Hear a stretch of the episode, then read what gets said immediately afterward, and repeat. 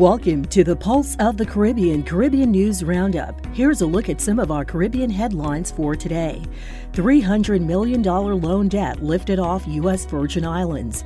Barbados hosts 15th session of the United Nations Conference on Trade and Development. OECS Chairman Dr. Keith Mitchell addresses Regional Conference on Human Mobility and Climate Change in Dominica. Caribbean Chiefs of Defense attend UK Chiefs of Defense Staff Conference, and U.S. IRS conducts offshore tax evasion training in Grenada. These and other stories on today's Pulse of the Caribbean Caribbean News Roundup for Monday, October 4th. We start our report today in the U.S. Virgin Islands.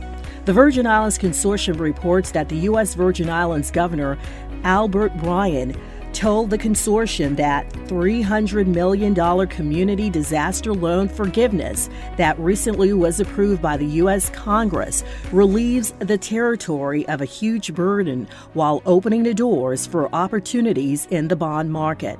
The first thing it does, we have an agreement with the U.S. Federal Emergency Management Agency, FEMA, that anytime we go to borrow any money, that we had to gain approval from them. So that immediately goes away, Mr. Bryan said.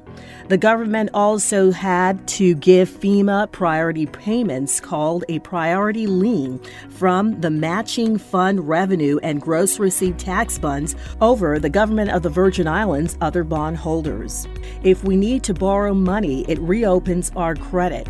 So we now have the ability to borrow some money should we hit some trying times. It has a lot of impact on the territory, the governor explained.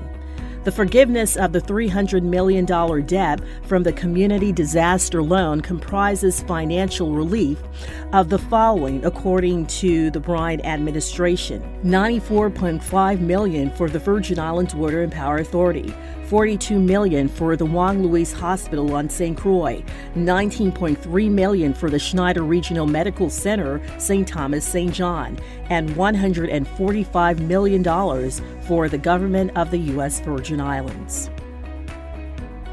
Barbados Today reports that Barbados is hosting the 15th session of the United Nations Conference on Trade and Development. The conference is from October 3rd to 7th. 2021 and will be held under the theme From Inequality and Vulnerability to Prosperity for All. It will seek to provide a platform for countries to devise new ways to use trade as an enabler of sustained development. Barbados is the world's smallest country to host a week long meeting, which will be addressed by United Nations Secretary General Antonio Guterres, who arrived in Barbados on Saturday. The talks will examine the coronavirus pandemic, the climate emergency, rising inequality, and vulnerability, among other global crises. With Barbados suffering more than 200 million in losses this year from the ashfall from the Soufrière Hill volcanoes, the June freak storm, and Hurricane Elsa in July, Prime Minister Mia Mottley says the country must fight for adaptation and resilient funds. This is why the 15th session of the United Nations Conference on Trade and Development, which officially opens today, is critical for vulnerable small island developing states, Mottley said on Sunday.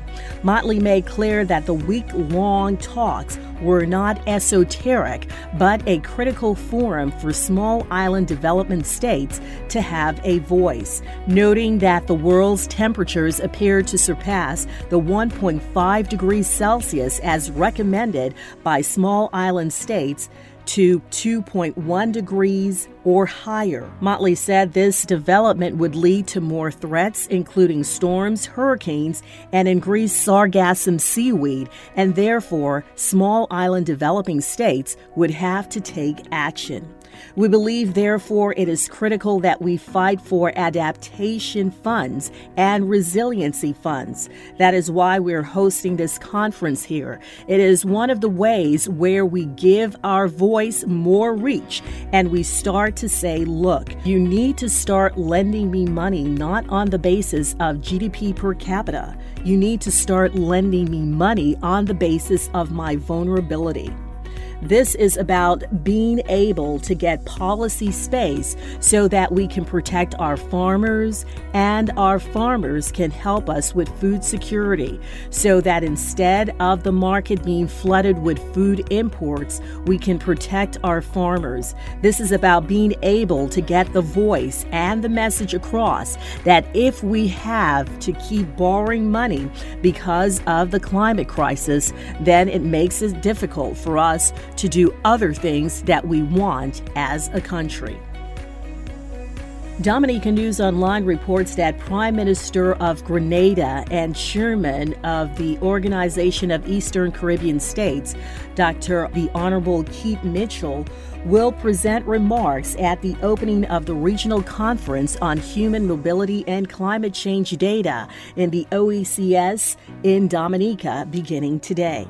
The conference is hosted by the International Organization for Migration, the UN Migration Agency, with the support of the German Federal Foreign Office in collaboration with the OECS Commission. The conference will be held from today, Monday, October 4th, through Wednesday, October 6, 2021, and will deliberate on findings of a regional study from 2020 to 2021 to assess national and regional data systems on migration, environment, disasters, and climate change in the six independent member states of the OECS. The findings of the study will be presented along with recommendations in a new set of reports on migration, environment, disaster, and climate change data in the Eastern Caribbean, which will be launched at the event. Antigua Newsroom reports that the Chief of Defense from Antigua and Barbuda, the Bahamas, Belize, the Dominican Republic, Guyana, Jamaica, and Trinidad and Tobago, along with the UK, gathered in Antigua and Barbuda last month to discuss regional cooperation. The gatherings of chiefs was augmented by virtual participation from Barbados, Dominica, Grenada, St. Vincent and the Grenadines, CARICOM IMPACS, CDEMA, and the Regional Security System. They agreed on a number of initiatives within training and education designed to improve collective capacity to deal with the security challenges that confront the region. The chiefs of defense were very grateful to the Governor General and the Prime Minister of Antigua and Barbuda for participating in the conference. The UK was very pleased to also be able to bring alongside in St. John's one of two British ships currently stationed in the region. HMS Medway, a river class offshore patrol vessel, is permanently assigned to the region and is active in counteracting illicit trafficking at sea, in working with allies and partners across the region, and is being prepared along with the RFA Wave Knight to provide humanitarian support in response to crises, especially during the hurricane season. HMS Medway was able, therefore, to host the final day of the conference with the focus on maritime security discussions. The Chief of Defense were also able to review the UK's commitment to maritime security and disaster relief in the region with an in depth discussion of maritime issues. Now, Grenada reports that on September 9th, the U.S. Internal Revenue Service presented the Offshore Tax Evasion Case Study Training Course to the Grenada Inland Revenue Division and Financial Intelligence Unit. The course incorporated multiple areas of transnational financial crimes specific to offshore banking schemes, tax evasion, and crime conspiracy, while specifically focusing on offshore tax evasion, investigation involving a complex yet classic pyramid scheme. The chorus also highlighted how international efforts such as the Offshore Voluntary Disclosure Initiative and the Foreign Account Tax Compliance Act aid in combating tax evasion and serve to dismantle and disrupt a criminal conspiracy built upon greed. The training sessions generated intense discussions about conducting investigations to secure the Grenada tax system and financial system. At the opening of the event, Randy Boyd, Deputy Comptroller for the Ministry of Finance Inland Revenue Division of Grenada, and Letitia James, Deputy Constable, Financial Intelligence Unit Grenada, welcomed training participants. Principal Officer U.S. Embassy Grenada Carl Duckworth, addressed the financial professionals as international criminals develop more sophisticated techniques.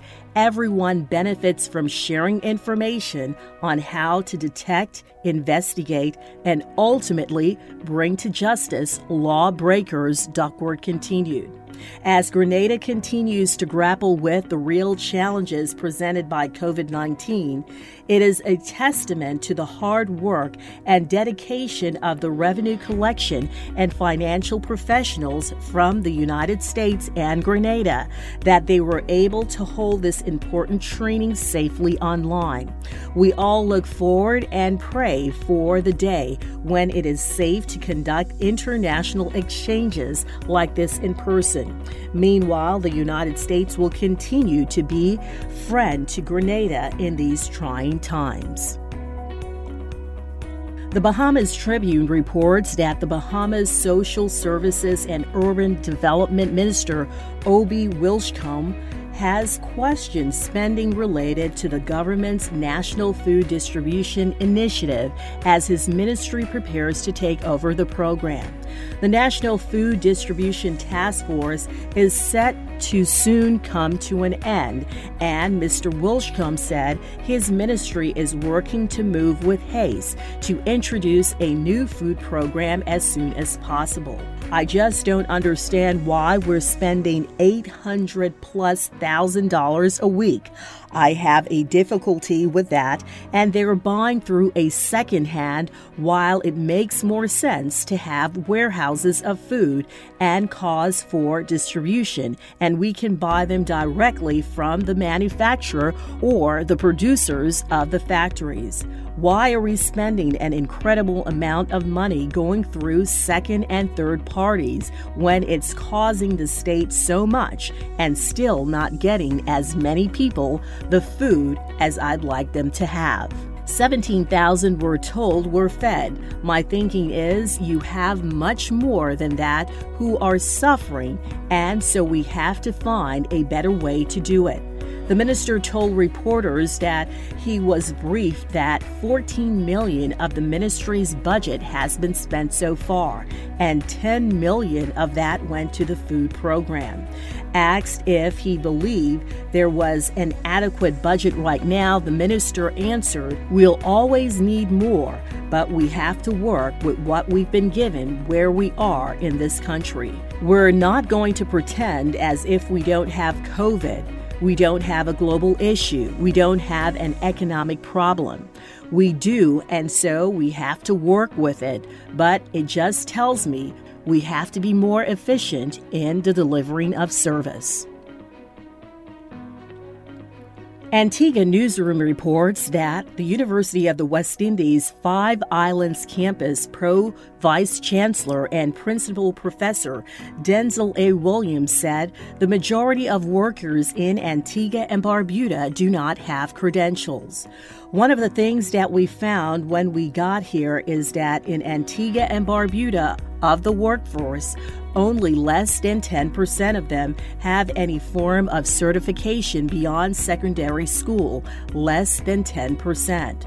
So we're looking at 21,000 strong members of the workforce who have no credentials at all, Professor Williams said.